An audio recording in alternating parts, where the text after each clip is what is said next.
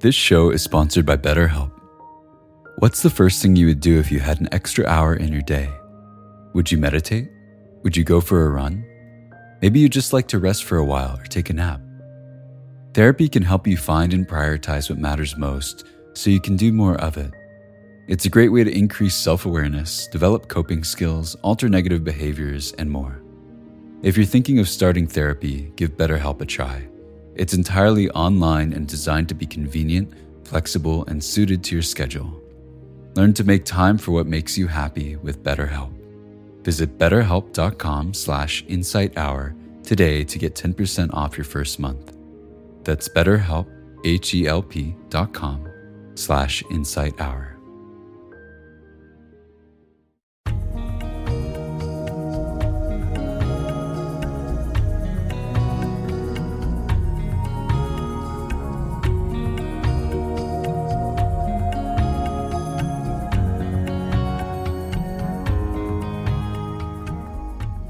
Welcome to the Joseph Goldstein Insight Hour. This podcast is an expression of our shared interest in self discovery. Join Joseph as he shares his deep practical wisdom.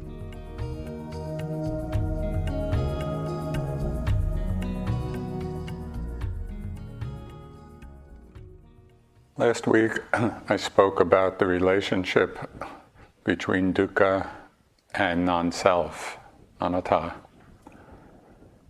How they relate to one another, the ungovernability of things, relating to the sometimes afflictive nature of the physical elements, the whole process of aging, decay, death. Tonight, I'd like to discuss aspects of the second foundation of mindfulness. That is mindfulness of feelings. In Pali, it's Vedana. The Buddha placed a tremendous emphasis on this particular way of establishing mindfulness. Mindfulness of feeling, of Vedana, plays a critical role in understanding both how our lives are unfolding with regard to suffering and happiness, but it also plays a critical role on the path to awakening.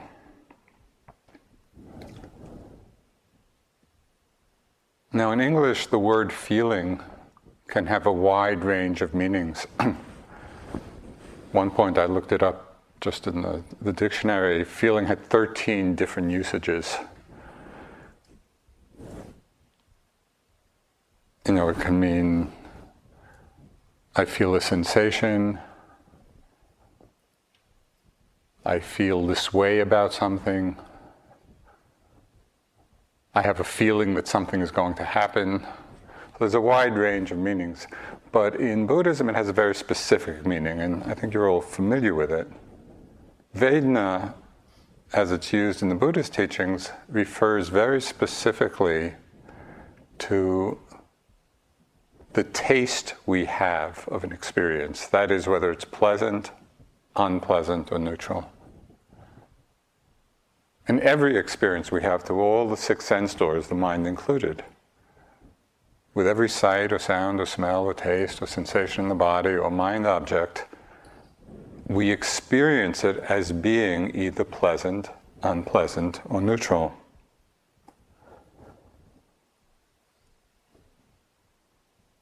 When we're mindful of these feeling tones, then it begins to decondition our habitual, very deeply habituated tendency to grasp at the pleasant, to have aversion for the unpleasant, and to space out or be deluded about what's neutral. And the Buddha's instructions in the sutta, in the Satipatthana Sutta, are extremely simple in terms of how to be mindful of these feelings. It's so simple, we generally just overlook it. He said, when feeling a pleasant feeling, or an unpleasant one, or a neutral one, one knows I'm feeling a pleasant feeling, I'm feeling an unpleasant feeling. I'm feeling a neutral feeling. Did you get that? it couldn't it couldn't be more simple. As these feelings arise, the instruction is to know I'm feeling this is pleasant, I'm feeling this is unpleasant, I'm feeling this as neutral. But then the Buddha went on in the sutta to further delineate these three types of feelings pleasant, unpleasant, and neutral in quite an unexpected way. And it's this further delineation which opens us to a deeper understanding of suffering and of happiness in our lives. So he further divides these three types of feelings pleasant, unpleasant, and neutral into worldly ones and unworldly ones, or spiritual ones. So, in this delineation, mindfulness of feelings goes beyond its simple affect, that is, whether it's pleasant, unpleasant, or neutral. It also points us to look at the origin of these feelings. What's the genesis of the pleasant, unpleasant, or neutral feelings? What do they arise from? This further delineation, when we look a little deeper at feelings, not simply knowing pleasant, unpleasant, neutral, but look further, okay, what are they based on? This has tremendous implications uh, for our lives. So, as we might expect, the Buddha talked of worldly feelings arising from contact with sense objects. Just the ordinary sense objects, which I mentioned sight, sound, smells, taste, sensations, mind objects. We enjoy a good meal. We feel kind of a soft, a soft touch. So there arises a pleasant worldly feeling. Right? It's a pleasant feeling based on a sense contact.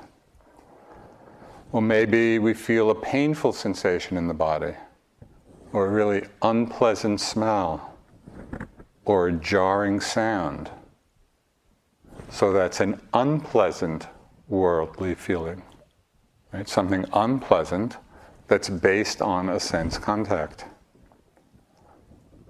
Or there's just an ordinary sight as we're walking around and we're just seeing things and it's neither particularly pleasant or unpleasant. So this is a worldly neutral feeling. So this is ordinary. This is just the ordinary play of our lives. Unworldly feelings are something quite different. These are feelings, again, pleasant, unpleasant, or neutral, that are not particularly arising based on the sense contact, but these unworldly feelings arise based on renunciation. So, this takes a little exploration to understand what this means and what the implication is. In Western culture, for many of us, the idea of renunciation doesn't particularly inspire us. You know, it, it's not a cultural value. You know, I mean, with all the with all the email spam, do you get you get? Do you ever get a message renounce? Probably not. But I've gotten lots of email spam, you know, for this or that. Increase your desire, you know, as if somehow that's a good idea. because in our conventional way of understanding things, we, we often think of renunciation, we, we think about it as a kind of deprivation. You know, something that might, in the end, be good for us, but which we don't particularly want or enjoy in the moment. But there's another way of understanding renunciation and really getting to the heart of what the experience of it is like, not what our thoughts about it are. And the other way of understanding renunciation is really understanding it as non addictiveness, where the mind is not addicted to different pleasures of the senses. So, from this perspective, renunciation holds out the possibility of happiness now, because I think we can all at least have a sense, an intuitive sense, that the mind is a lot freer and happier when it's not addicted to whatever it might be. The less addicted we are to the seductions of the sense pleasures, the less commotion there is in the mind. You know, our minds have a chance to settle, to come to a place of ease. In this non addictiveness, which is really another word for renunciation, in this non addictive mind, the mind rests much more naturally in a place of spaciousness, of openness, of ease. Just think for a moment what your mind would be like if it wanted everything that was advertised on TV. You know, with every commercial that came on, oh, I want that, I want that, I want that. Oh, it would be like a hell realm. You know, just that, that energy of wanting, of grasping, of desire, the relentlessness of it, and the inability to, to finally satisfy all of it. And so, just, you know, in that simple example, we could say, oh, I think it's, it's why we often mute the commercials You know, it's just so nice not to hear it and to have the mind be at rest. So I think this is what the Buddha meant when he said, What the world calls happiness, I call suffering. And what the world calls suffering, I call happiness. You know, the world thinks, yes, let me enjoy every possible sense pleasure. And generally, for the world, that's happiness. That's what the Buddha calls suffering. And what the world would call suffering, like coming to the forest refuge, not speaking to anybody, being in silence, you know, just all the renunciations that you have here. What the world would call suffering, wiser ones call happiness.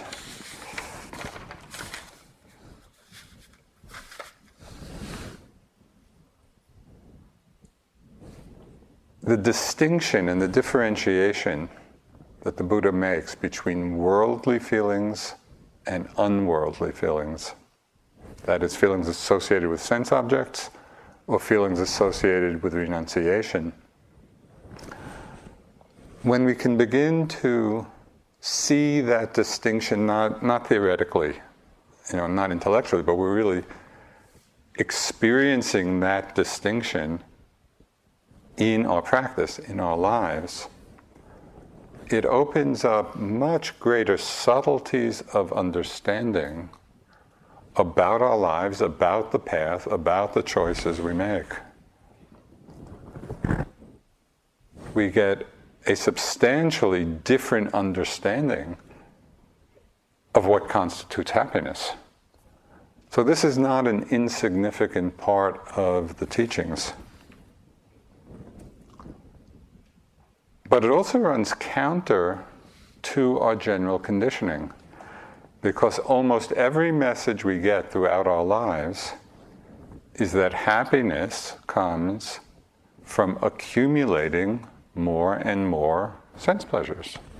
This is generally where people look for happiness. You know, they want to be in pleasant surroundings and have pleasant food and have pleasant feelings in the body. So this is not this is just the normal way most people live. And of course these sense pleasures do bring a kind of happiness. So the Buddha doesn't deny that, and we know that from our experience. That when we have different pleasant sense experience, pleasant worldly feelings, we do feel happy for a time. The problem is that these kind of sense pleasures, these kind of pleasant worldly feelings, also contain within them hidden dangers. And we, might call it the downside of the pleasures. So they do bring happiness, and we know that. That's, this is just our common experience. But how often are we really examining our experience carefully enough to investigate the downside, to even be aware that the downside is there? So, just as a few examples of some of the hidden dangers that we either don't think about or we overlook. I mean, one very obvious example is that sometimes the pleasure itself, the sense pleasure itself, is ultimately harmful. And we see this in dangerous addictions, you know, whether it's to alcohol, or tobacco, to drugs, you know, to sex, to fame, to wealth. Like sometimes these addictions, when, when they're powerful addictions, we can see in, in people's lives how harmful they can be. So it's one hidden danger. Another one, which we all have some experience of, but perhaps it's lessened as our wisdom grows, is that if we become attached to these pleasant worldly feelings, you know, from any of the pleasant sense contacts that we have, the more attached we are to them, and the more we believe that that's where happiness resides, then the more we suffer when they change. And of course, they always do.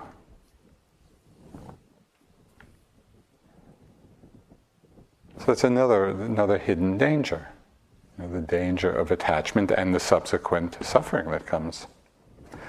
A third hidden danger, which I think usually go, goes unnoticed, but perhaps is the most dangerous aspect of all, and that is when we're not mindful of these worldly pleasant feelings which are based on sense contact, the different sense pleasures, we are unconsciously strengthening the power of desire and wanting in the mind.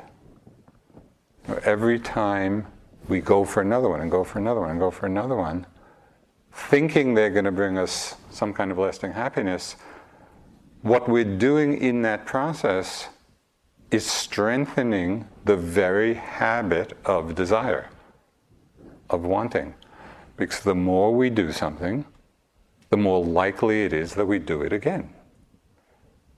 You know, and so unknowingly, we may be strengthening this habit pattern of desire and of wanting.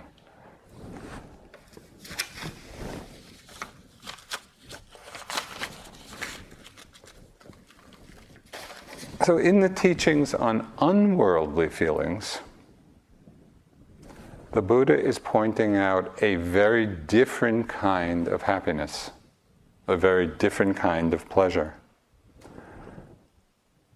In the unworldly pleasant feelings, they're still pleasant feelings,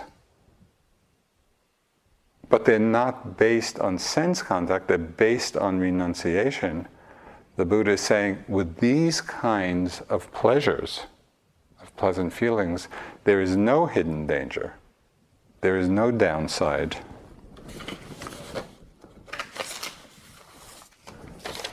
These unworldly pleasant feelings actually become the basis for our whole spiritual path, become the basis for our awakening.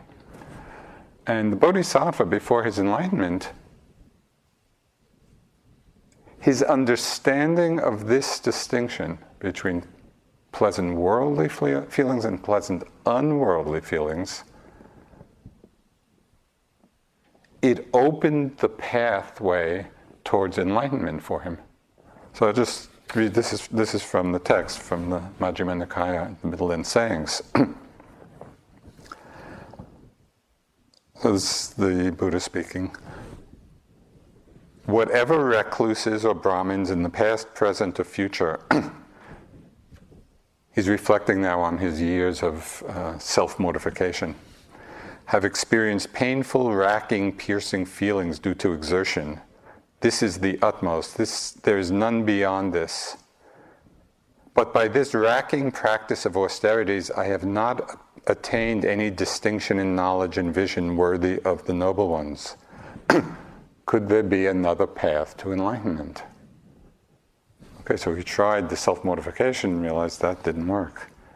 And then, as I'm sure you all recall, he remembered as a young child sitting under a rose apple tree while his father was doing some kind of uh, plowing ceremony in the kingdom. So he, I considered. I recall that when my father, the Sakyan, was occupied while I was sitting in the cool shade of a rose apple tree, quite secluded from sensual pleasures, secluded from unwholesome states, I entered upon and abided in the first jhana which is accompanied by applied and sustained thought with rapture and pleasure born of seclusion. Could this be the path to enlightenment? Then, following on that memory, came the real, realization that is the path to enlightenment. And this is this next sentence, I think, is really the key point here. I thought, why am I afraid of that pleasure that has nothing to do with sensual pleasures and unwholesome states. I thought I am not afraid of that pleasure since it has nothing to do with sensual pleasures and unwholesome states. So the Buddha is pointing out a whole realm of experience of pleasure based on these unworldly pleasant feelings, secluded from unwholesome states.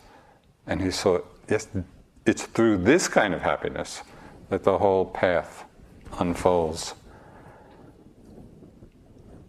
So there's an important message for us here about the role of joy and happiness on our path. You know, very often in hearing the teachings, there's so much emphasis placed, rightfully, on the great truth of dukkha, you know, and its causes on the need for right effort, for heroic effort at times. Emphasis on the danger of continually indulging sense desire. That it's sometimes easy as we're engaged in the path and the practice, I think it's easy to overlook that essentially this is a path of happiness and increasing happiness and leading onward to happiness. So I'll just repeat that. this is a path of happiness, and this is the point of it. so it's easy to forget that at times in the midst of one's particular struggles. One discourse describes one of the kings from the Buddhist times, King, King Pasenadi, who himself was, he was uh, quite indulgent of sense pleasures. Uh, he wasn't he wasn't one of the Buddha's most uh, fervent disciples. Uh, but one time he, he visited the Buddha and he described what he saw. Okay, so he was visiting the Buddha in the, you know, the order of monks and nuns. But here I see bhikkhus smiling and cheerful, sincerely joyful, plainly delighting, their faculties fresh, looking at ease, unruffled, subsisting on what others give, abiding with a mind aloof as a wild deer's. Yeah, so it's a wonderful, it's a wonderful characterization of kind of the simplicity and the joy and the ease of people who are practicing not for worldly sense pleasures, for worldly pleasant feelings, but who are enjoying the happiness of the unworldly pleasant feelings. And after his enlightenment, the Buddha declared of himself that he is one who dwells in happiness.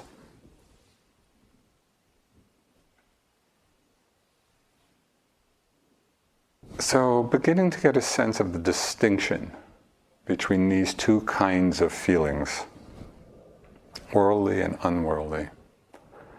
They have far reaching ramifications in terms of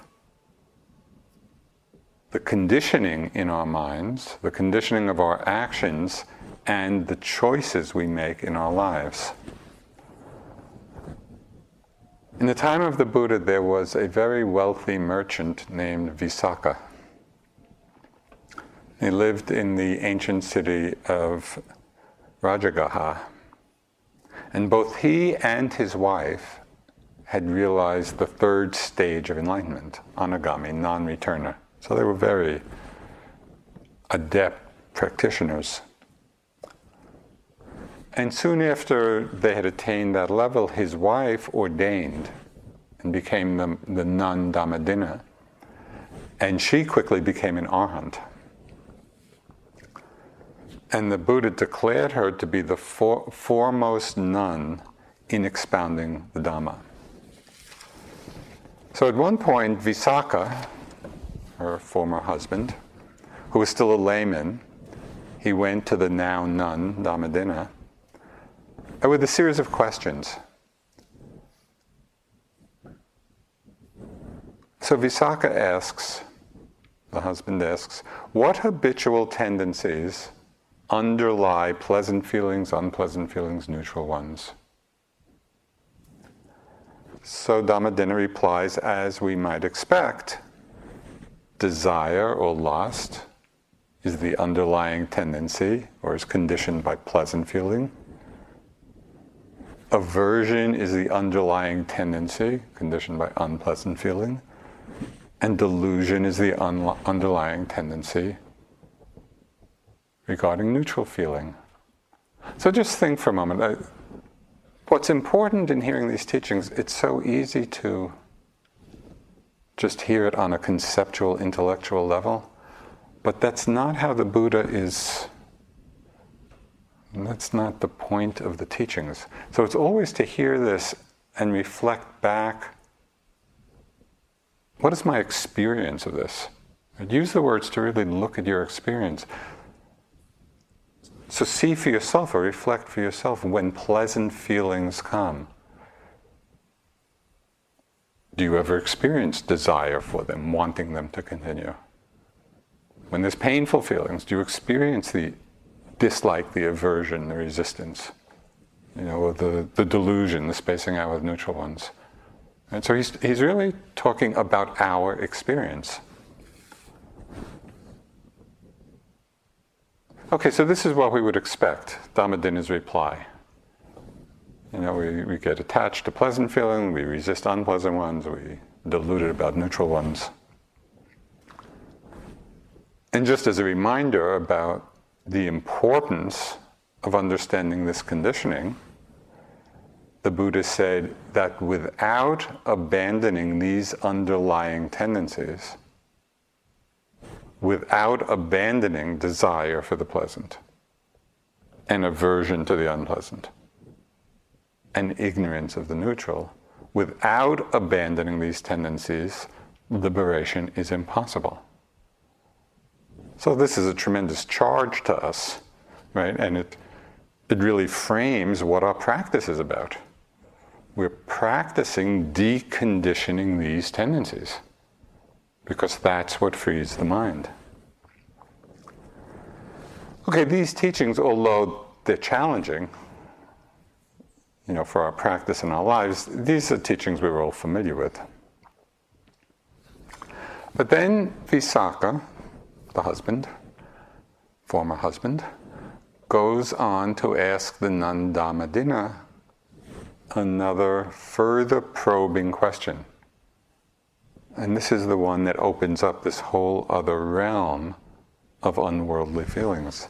He said, Lady Dhammadinna, do these habitual tendencies of desire, of aversion, of delusion, underlie all pleasant, unpleasant, and neutral feelings. Okay? So he's asking, with every feeling that arises, are these the underlying tendencies for all of them? She replies, These habitual tendencies do not underlie all feelings. They do not have to be abandoned with regard to all feelings. Okay, we'll talk a little further about this, but when the Buddha heard of her reply, said he approved this reply, saying, Dhammadinna is wise. If you had asked me the meaning of this, I would have explained it to you in just the same way. So he's giving his seal of approval to this answer.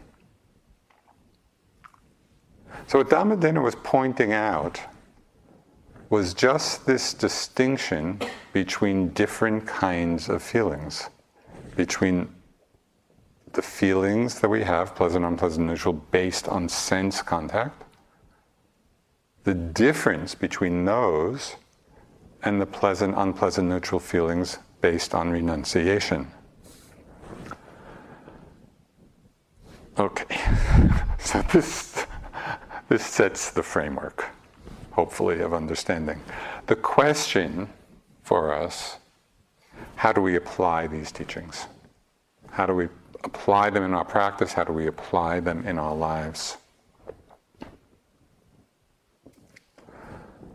The challenge for us is that as we're living our lives in the world, we find ourselves engaged with both kinds of feelings.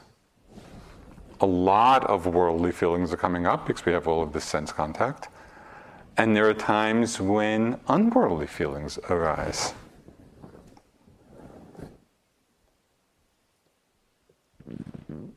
So it's just interesting to start paying attention to the difference. But generally, in our lives, we go about seeking different sense enjoyments. And this is part of what our life is, especially as lay people living in the world. Even though we know, and I think all of us do, we know their limitations and we know some of their downsides, but still, this is a big part of our lives, just the enjoyment of pleasant experience, pleasant sense experience. And we know, just in the ordinary course of our lives, that we do have aversion to unpleasant situations, to unpleasant sense experience, even though we know that that aversion or resistance just causes more suffering. So we have some wisdom about it all, but still, these are very strongly conditioned habit patterns. And we all partake of this. It's just our normal lives. So, on retreat and in our lives, we want to pay attention both to the sense contact and also our reactions to them. So, we begin to get more mindful. You know, this sense pleasure, and we see the desire. There's unpleasant sense experience, we see the aversion. So, a big part of our practice is becoming mindful of these worldly feelings and the reactions they condition. But we can also practice recognizing the unworldly feelings. And this is something that I think we don't often do. And that's why I wanted to emphasize it tonight, because in terms of understanding our path, it's tremendously helpful to recognize and become clear about what are these unworldly feelings that arise in the course of our meditation, in the course of our lives, because it has tremendous implication for our practice. On some level, you all do recognize unworldly, pleasant feelings as being a source of happiness in your lives, or you wouldn't be here.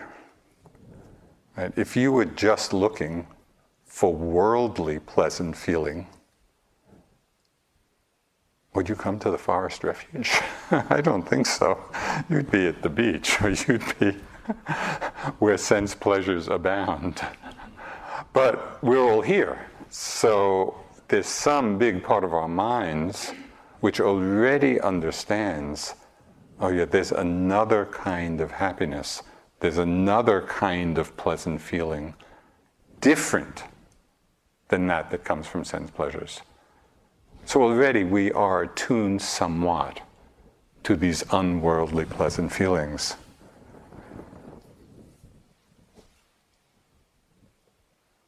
But still, we might have some doubt. You know, at different times, is this really going to be, you know, the condition for my happiness? If I give up, you know, attachment to sense pleasures.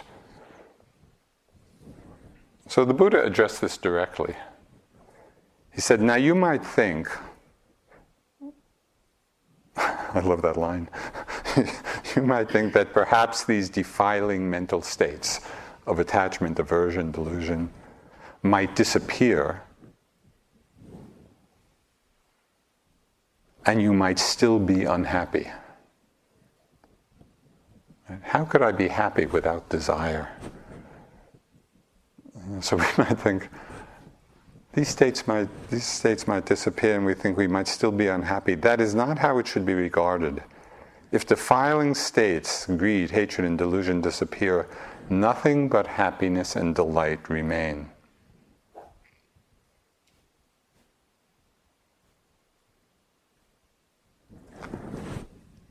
It's the defilements of mind that are the cause of suffering, and the absence of those defilements that bring happiness. So when we understand this, we no longer are deluded into placing our hopes for happiness in worldly pleasant feelings. Because they just condition more desire, more attachment, more defilement. Okay, we may not be yet fully enlightened. Possibly not. But all along the path, we do experience many times of non sensual joy, of unworldly pleasant feelings. And I want to point a few of them out so you can begin to recognize that unique kind of pleasure and happiness that comes as we practice.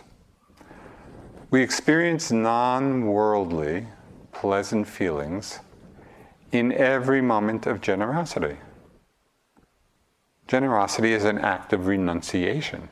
We're, we're giving something up for someone else.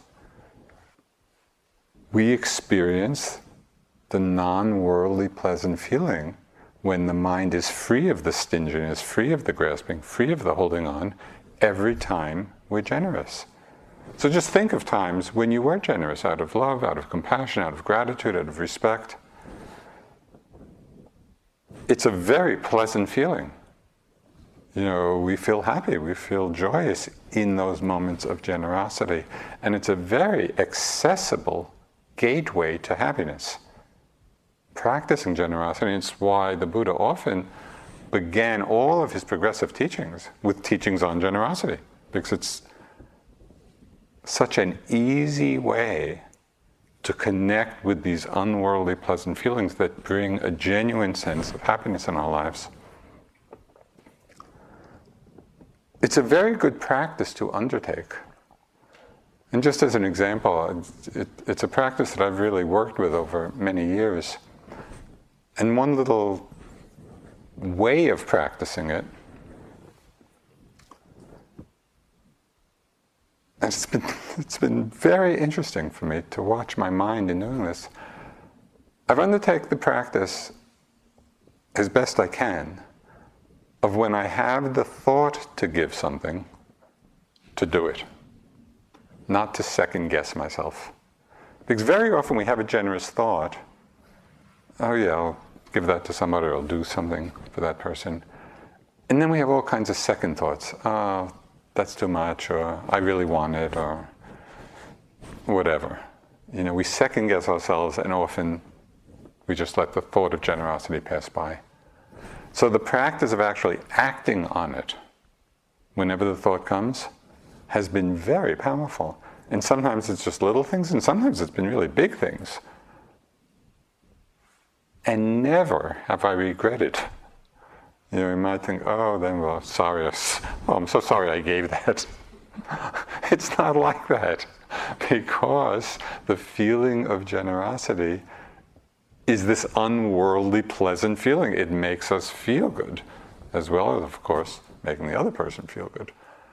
So it's a wonderful practice to attune ourselves to this quality of mind, of what, un- of what unworldly, pleasant feeling is about. We feel non sensual joy in the practice of the Brahma Viharas. You know, when we're practicing metta or compassion or mudita, you know, equanimity. There's just that simple, warm hearted connection that's not dependent on sense contact. It's an unworldly, pleasant feeling. There's one expression of this, and of course there are many, but the, the Zen poet and hermit and monk, you know, Ryokan, wonderful, wonderful figure. One of, in one of his poems, he wrote, Oh, that my monk's robes were wide enough to gather up all the people in this floating world. You know, it's just, you can just feel kind of the love and compassion that he had, you know, expressing it in that way. That's a happiness, that's a joy that's not dependent on sense pleasure, on sense contact. It's an unworldly, pleasant feeling.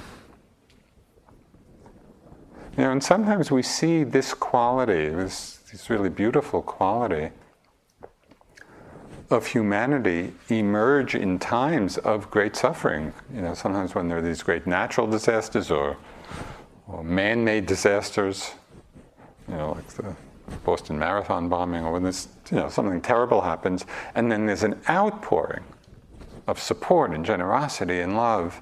And this is coming from people not expecting anything in return. You know, it's not, it's, and it's not based on any particular sense pleasure. It's coming from a non worldly and unworldly feeling of love, connectedness, of compassion. So we know this, we can, we can relate to this. We feel a non sensual joy in the following of the precepts. You know, where, where we're renouncing harmful actions. So again, remember, unworldly feelings are based on renunciation. So the renunciation of harmful actions. There's a joy that comes, it's the joy of non remorse. You know, of non regret when our minds are just clear. And we all know from our practice, having in the course of our lives done our fair share of unskillful actions, you know, and how often they'll come to mind in the practice, and they are a cause of regret, you know, or remorse. So when we are committed to the precepts, even having done, as we all have, various unskillful actions, once we are recommitted to non harming, there's a wonderful, unworldly, pleasant feeling of ease, of heart. There's the unworldly, pleasant feeling of just the simplicity of being on retreat. I mean, for most of us, our lives are so complex and so busy, and there's so much going on. I mean, I'm, I'm, sure you share this, but I know when I go on retreat, and that first moment of just closing the door behind me and entering into a place of silence, it's blissful. Whew. Can just put everything down. You know, in contrast, sometimes when I'm meditating at home, you know, I might be sitting up in my study and and it could be dark, but there's the, the little lights on the computer and the surge protector and the printer and the router and the this and the that. It's like general headquarters for my life. You know, and it's just a reminder of how busy and connected and so appreciating the unworldly pleasant feeling of simplicity, of the renunciation that comes from being in a situation like this. We experience unworldly, pleasant feeling in states of concentration, you know, where the mind is secluded from unwholesome states. As you know, when we first come on retreat or just getting started, our minds are often restless and agitated in their reactivity to worldly feelings. Oh, pleasant I like, unpleasant I don't like. You know, and so there's a lot of agitation in the mind. But as the mind settles and gets more concentrated, less reactive, it becomes secluded from those unwholesome states. And we experience an unworldly, pleasant feeling of composure, of stillness. This kind of happiness is much greater and much more fulfilling than any kind of worldly happiness we might experience.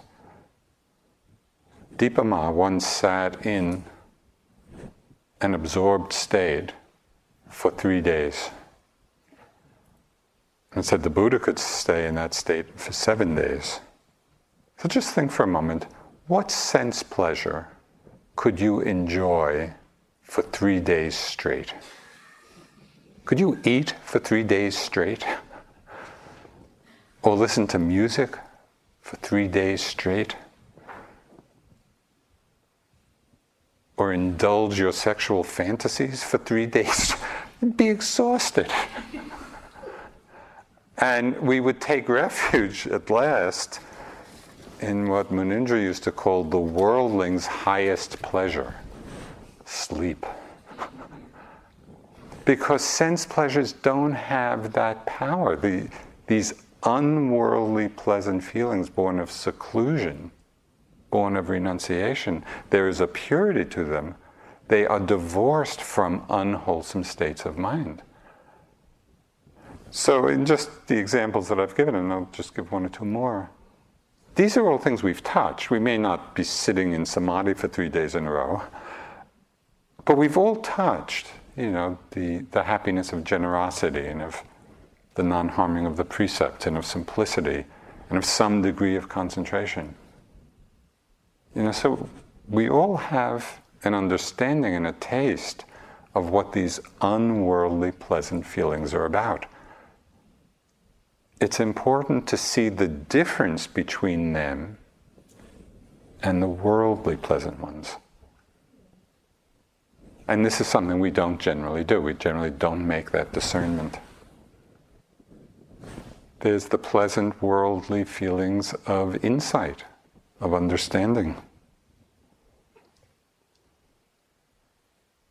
If the pleasure and joy experienced in vipassana happiness which is complete with the seven factors of awakening, be divided into 256 parts. I have no idea where 256 came from. But if Vipassana happiness were divided into 256 parts, one single part of that joy and pleasure, one single part of the joy and pleasure that vipassana happiness exceeds the worldly joys and pleasures of kings among humans, devas, and brahmas. So great is the joy and pleasure inherent in these factors of awakening. And so we want to remind ourselves of this and also to pay attention to it. You know, because it's just so easy to get caught up in the course of our practice and overemphasize the struggles that we have or the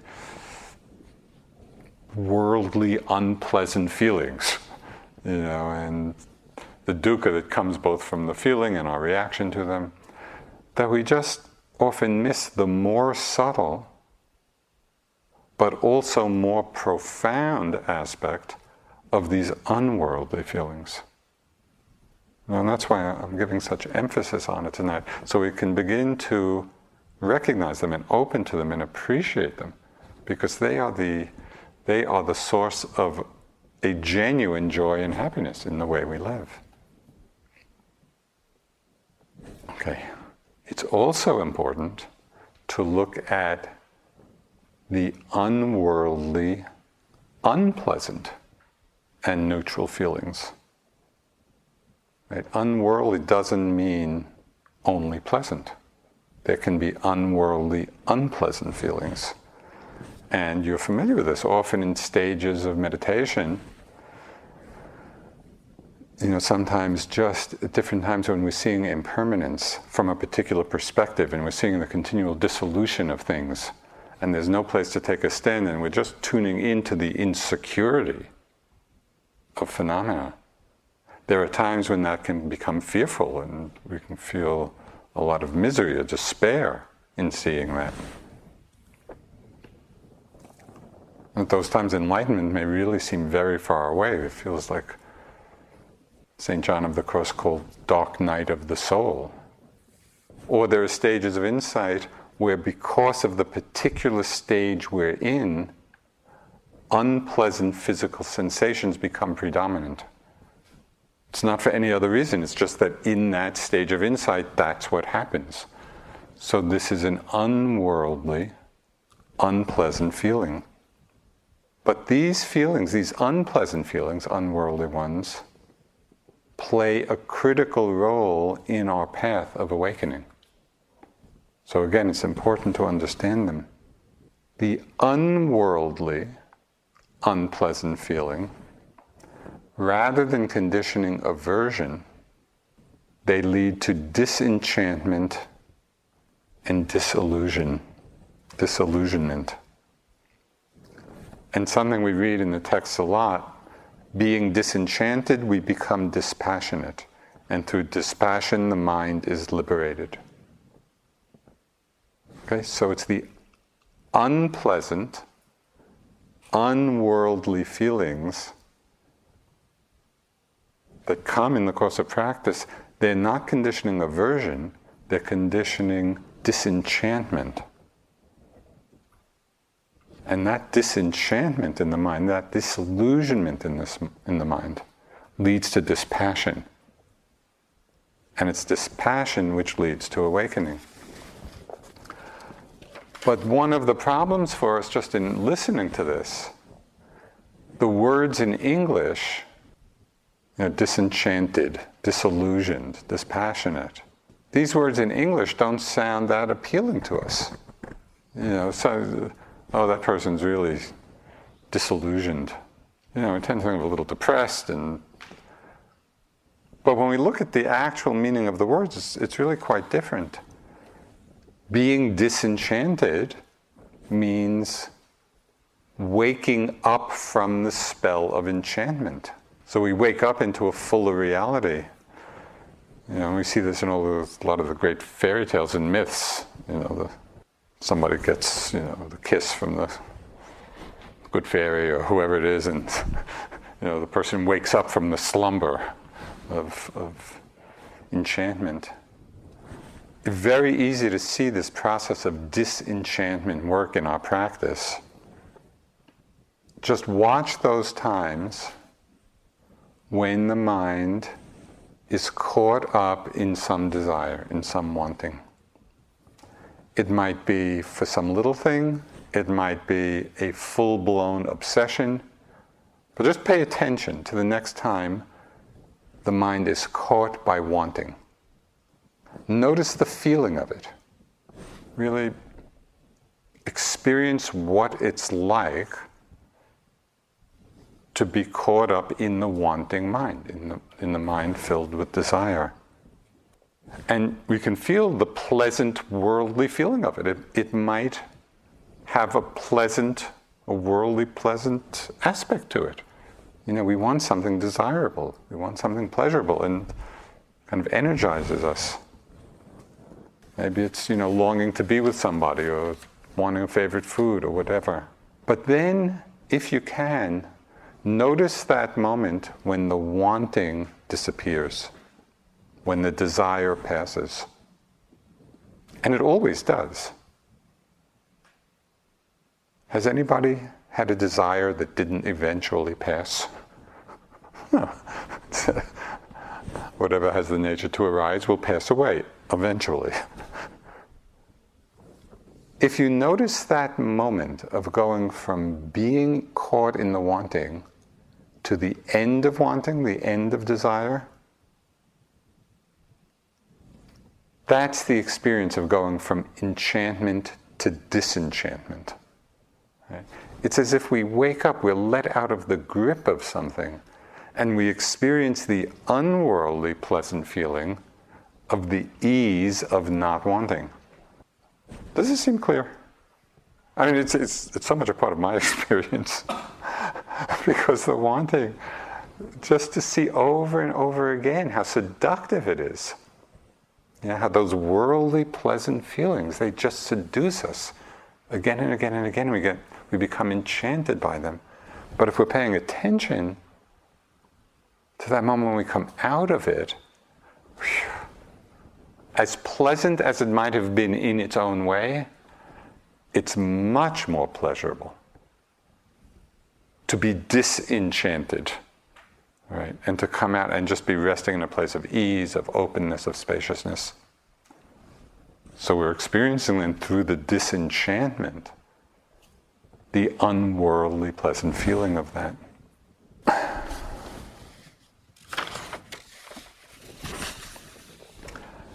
Okay, unworldly neutral feelings, we experience that a lot when we're in a state of equanimity. So rather than spacing out, as with worldly neutral feelings, with the unworldly neutral feelings, that is based on renunciation, the mind comes to a place of tremendous equanimity, impartiality, and there's, there's a tremendous purity of the mind at that time. So, how do we practice being mindful of all these different kinds of feelings? The Buddha in the Satipatthana Sutta gave really specific instructions. And it's, it's really just a summary of what I've been saying. When feeling a worldly pleasant feeling, one knows I feel a worldly pleasant feeling. When feeling an unworldly pleasant feeling, one knows I feel an unworldly pleasant feeling. And the same with worldly unpleasant, unworldly unpleasant, worldly neutral, unworldly neutral feelings. So, if you've connected with some sense of the meaning of this distinction, you know, just, just investigate a little bit, just explore, pay attention to the different kinds of feelings that come up in the course of a day based on whether the feeling, pleasant, unpleasant, neutral, is coming from a sense contact or coming from renunciation. The caution here is not to make this too complicated, because it would be very easy, and I could easily imagine this happening, of spending an hour trying to figure out is this pleasant or is it neutral? Is this worldly or is this unworldly? so be watchful of that. You, you don't want to make this too complex, too confusing. Rather, just use this as a general framework of understanding, the second foundation of mindfulness. And begin to notice the difference in your experience of sense pleasures and the experience of what we could call Dharma pleasures. The feelings are involved with both.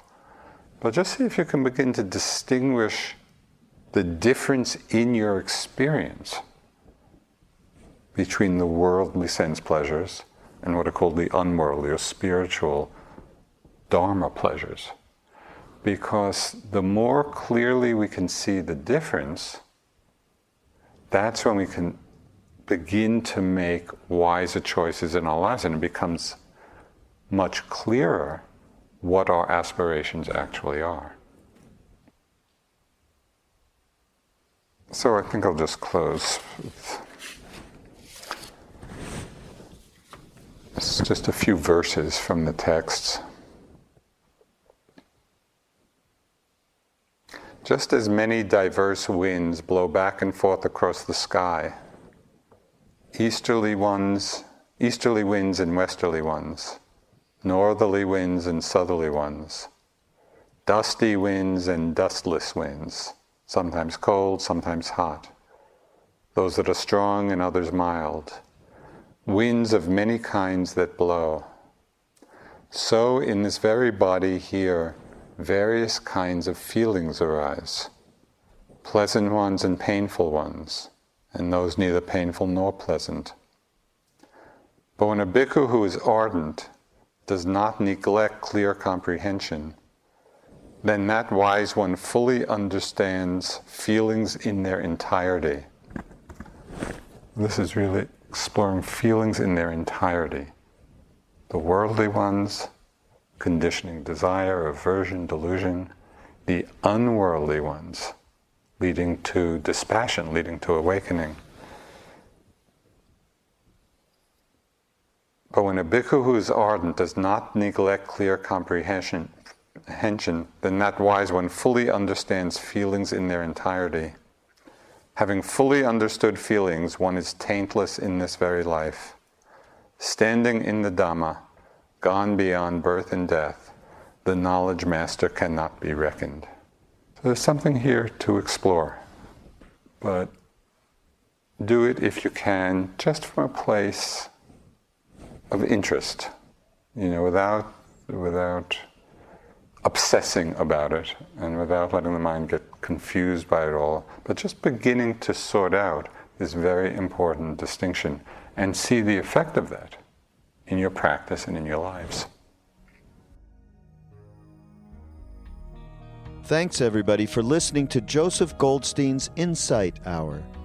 We appreciate your support and ask you to continue that support by going to mindpodnetwork.com slash joseph and either use the donate button or bookmark the Amazon portal through which MindPod and Joseph will receive a small percentage of whatever you purchase from Amazon.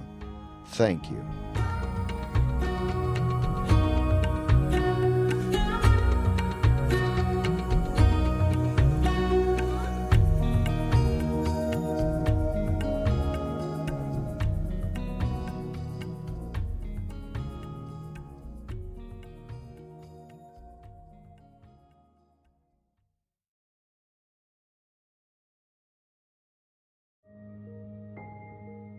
This show is sponsored by BetterHelp.